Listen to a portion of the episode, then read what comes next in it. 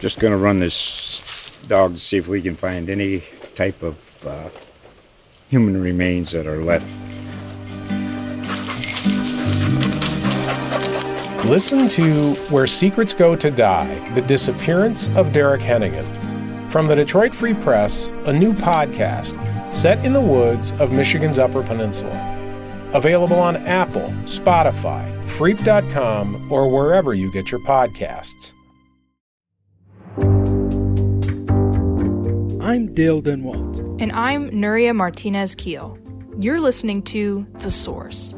Thanks for joining us as we discuss the Oklahoman's most impactful stories with the reporters who wrote them. This week, Governor Kevin Stitt calls the McGirt Supreme Court decision on tribal reservations a defining issue of Oklahoma's future. We'll dive into how tribal leaders and state politicians are approaching the impact of the ruling. The U.S. Supreme Court ruled in July in the case McGirt versus Oklahoma that the Muscogee Creek Nation Reservation was never disestablished and all major crimes committed by tribal members within the original bounds of the reservation must be prosecuted in federal court, not state court. The ruling has been extended to all of the five tribes and covers most of eastern Oklahoma. Reporter Chris Casteel has done extensive reporting on the McGirt case. Thanks for joining us today. Absolutely. Governor Kevin Stitt called on the tribes to come together with state leaders to negotiate the implications of the Supreme Court ruling. The relationship between the governor and the tribes has been strained in the past. What kind of rapport is there, if any, between the two sides at this point?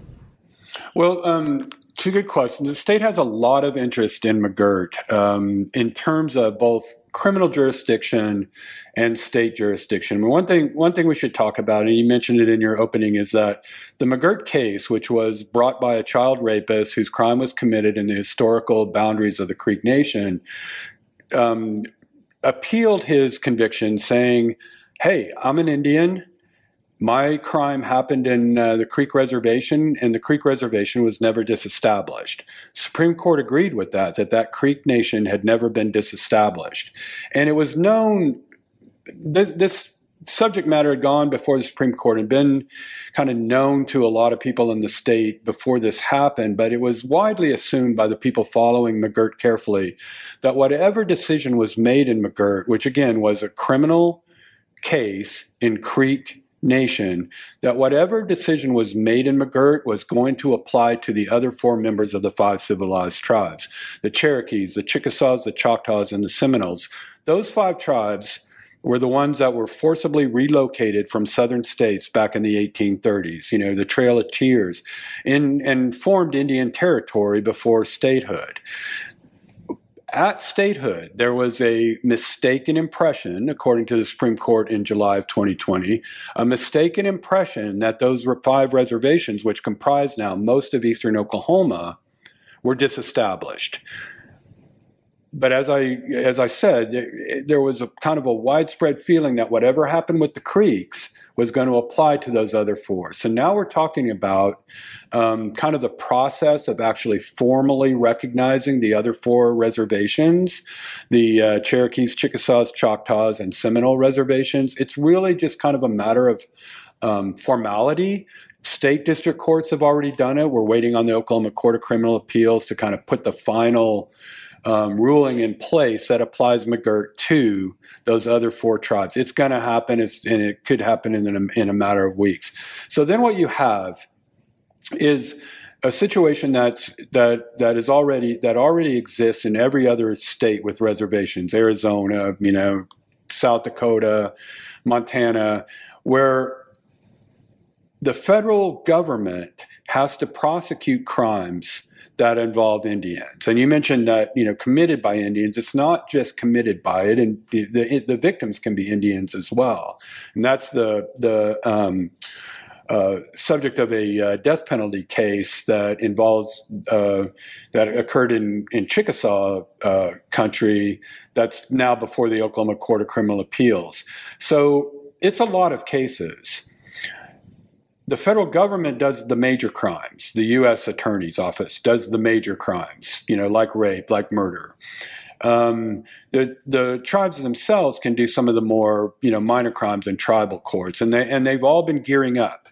Um, since McGirt, all of the tribes have been gearing up. Obviously, the U.S. Attorney's offices uh, in Muskogee and Tulsa have been gearing up. Um, so, what the state wants to do, and what the what the tribes actually negotiated, or even before McGirt came down in July, the Attorney General Mike Hunter was negotiating with some of the with the with the most of the five tribes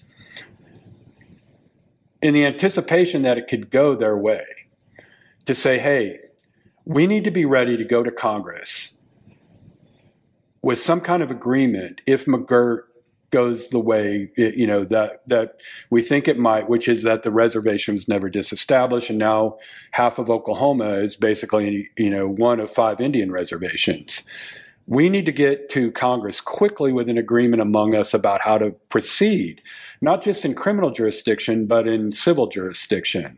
And what they had kind of hammered out by the time McGirt came out, within weeks of McGirt, they came out with a kind of a memorandum of understanding that they were going to take to Congress about we want we want to do agreements that basically keeps you know the a lot of the pre-McGirt structure in place where the state can still prosecute some of these crimes involving Indians.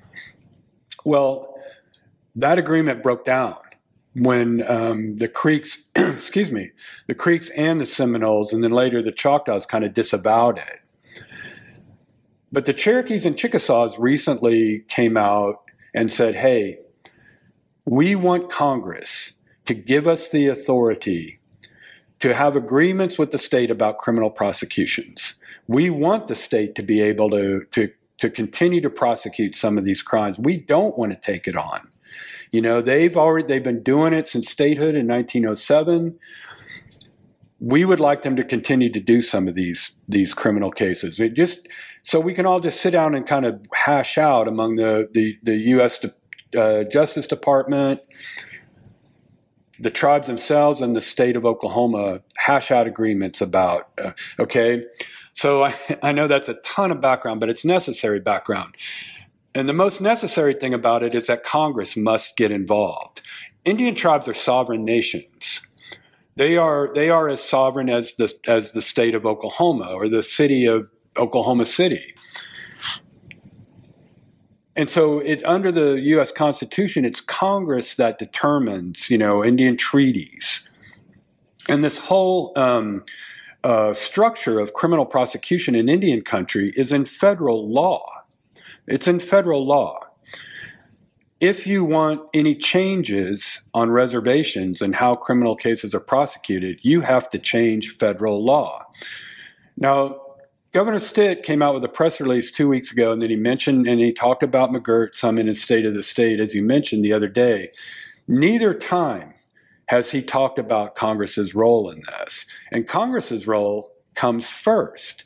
Before you can even compact between the state and the tribes, Congress has to let you do that. So I'm not really clear on why um, the governor is so intent on doing these negotiations before you even have congressional um, it, uh, congressional authority to do it. It seems to me like their time might, might be better spent going to Congress. It could take years for Congress. Congress moves very slowly on Indian stuff. They are very distracted now with all kinds of things. They have a new president, they have a new Congress they're working on stimulus. This is going to be something that could take months or even years to get approved by Congress.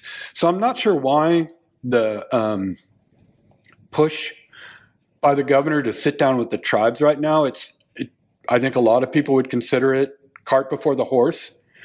What's the point until Congress even gives us the authority to do these compacts? Why would we negotiate compacts? It could be years before and by then we could have a new governor. Well, I mean, you mentioned that, and you know, negotiations can take a long time.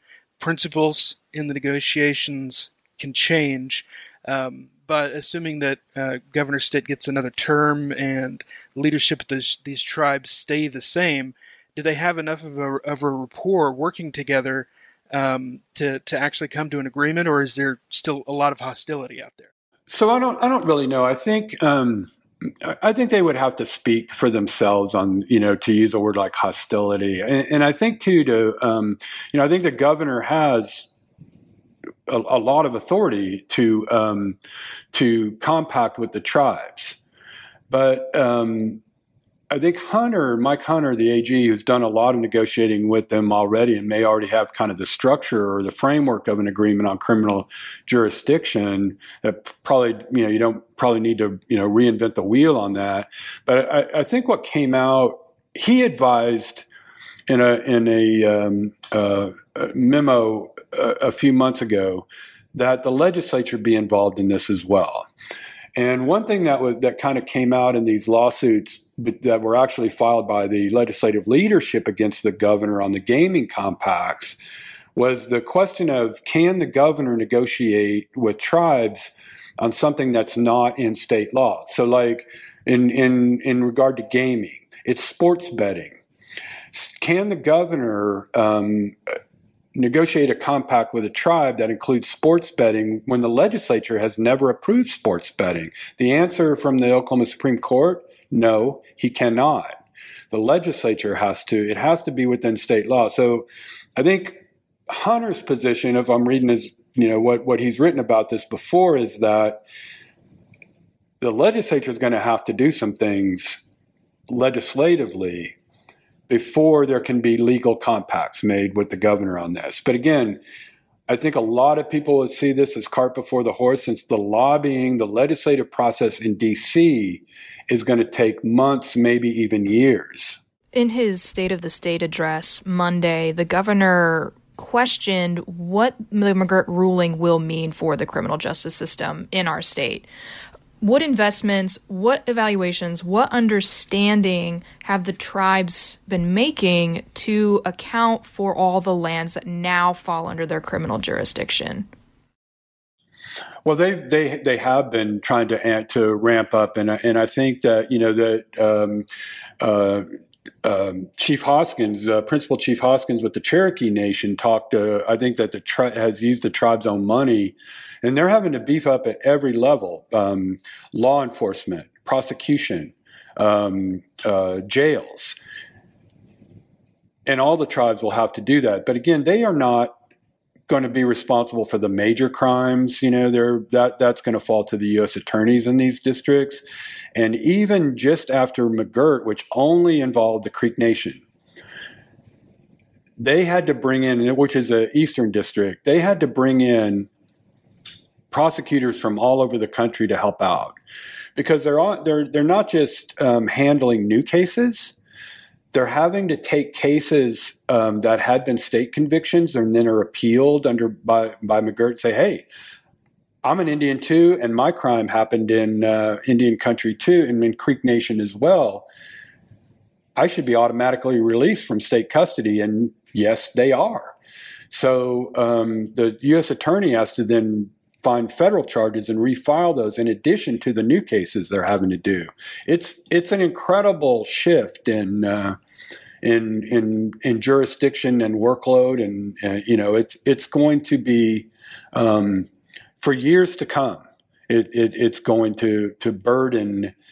Um, I say that burden in, in a in kind of a financial man uh, you know workforce way these systems, you know, that that were set up in which the state prosecuted almost every crime in Oklahoma. You know, um, I mean, and you're and you're talking about you're talking about uh, criminal stuff, right? Um, that's all I'm talking about. Yeah, that's that's you know that's what the McGirt case was about. But I think there's a little bit of uh, some other things seeping into the discussion.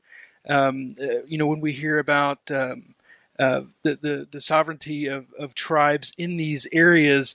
You know, people have wondered: Does it affect taxes? Does it affect different kinds of regulations? Um, you know, is is this a little bit too much of the outside world kind of seeping into this one case? Are people trying to um, apply a lot of uh, different things to it, um, or d- d- could McGirt be broad? And, and I wouldn't say it's been seeping in. It's been a part of the discussion even before McGirt came down as I mentioned, the um, Attorney General Mike Hunter was negotiating with the tribes even before McGirt came down. You know, just just in preparation for you know a decision that might favor uh, the Creek Nation, and they had an agreement on civil jurisdiction as well that would pretty much um, keep the status quo. So the questions that the governor is asking: Who regulates oil and gas drilling on uh, in a re- within a reservation?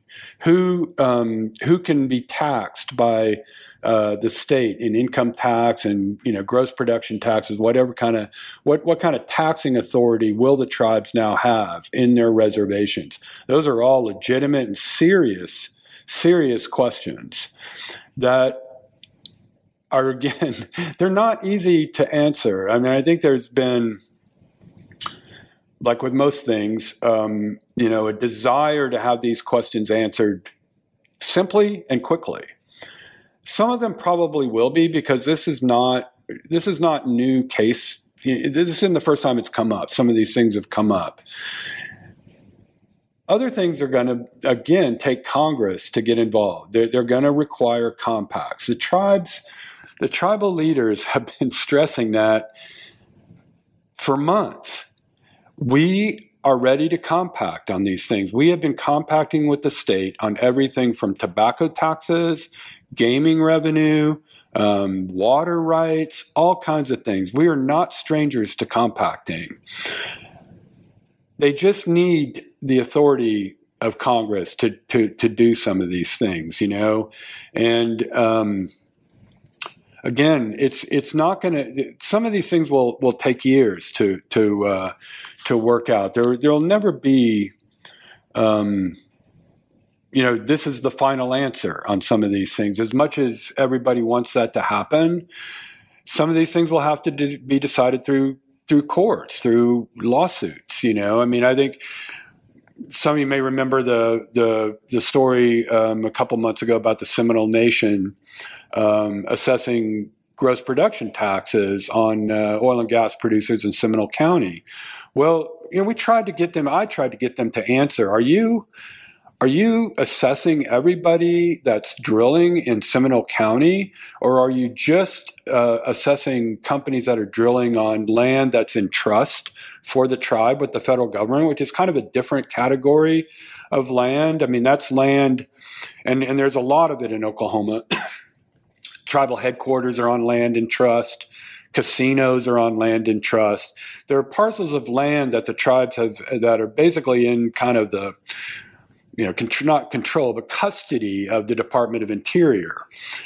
And, and that land is considered Indian land. It's considered Indian country, and federal rules apply there. And it's not land that you can just sell. It's not like fee simple land where you can just decide, hey, I'm going to sell this tomorrow. So there are already restrictions on um, what can be done on that land and Indians do, the tribes do control um, activity on land in trust. Well, it turns out, you know, month, a month after everybody's asking, what are you doing? They came out and said, we're only trying to assess uh, taxes on land that's already in tr- held in trust by the federal government. But tomorrow they could start assessing companies that are just anywhere in Seminole County and just say, hey, that's our reservation. We just don't know. And we don't know exactly how that would play out. I mean, there have been Supreme Court precedents on these things, but there are always wrinkles. There's always this different wrinkle in a case, you know. Um, even though a precedent would seem to apply pretty easily to some of these things, the tribes or the state or whoever might argue, well, this one's a little bit different. We're going to have to, uh, you know, litigate this. Well, it looks like there's a there's a lot of work ahead for uh, both the state government Congress, tribes, and and you as you cover all of this. right, there is, and and and I can't emphasize enough that a lot of it begins with Congress, and it's hard to get their attention. And Congress has really been, you know, just they're the ones who are supposed to deal with Indian matters, Indian treaties, as I said. All these kinds of um, um, questions uh, having to do with, uh, you know, with tribes and jurisdiction and everything it's hard to get Congress to do its job. One of the very first um, Supreme Court cases I, I, covered when I was in, in Washington, D.C., was a case of the Oklahoma Tax Commission versus the uh, um, Potawatomi uh, um, smoke shop about tobacco taxes. Do Indian, you know, uh, stores on Indian land have to collect uh, taxes for the state, tobacco state tobacco taxes? Well, the court's answer was no, they don't have to collect those. But you know what the what the court said throughout that opinion was Congress needs to get involved in this. This is not these these questions keep coming before us. Congress could resolve all of this, and it's their job to do it. It's really hard to get Congress to do its job on Indian law. Chris, we appreciate you bringing a level of understanding to this case that uh, most people do not have. So, thank you so much for coming on the podcast and uh, sharing this information with us today. Absolutely. Thanks for joining us this week. This podcast is possible because of the Oklahoman subscribers. We encourage you to subscribe if you can. You can read all these stories and more every day in the Oklahoman and at oklahoman.com. Check back next Friday for a new episode.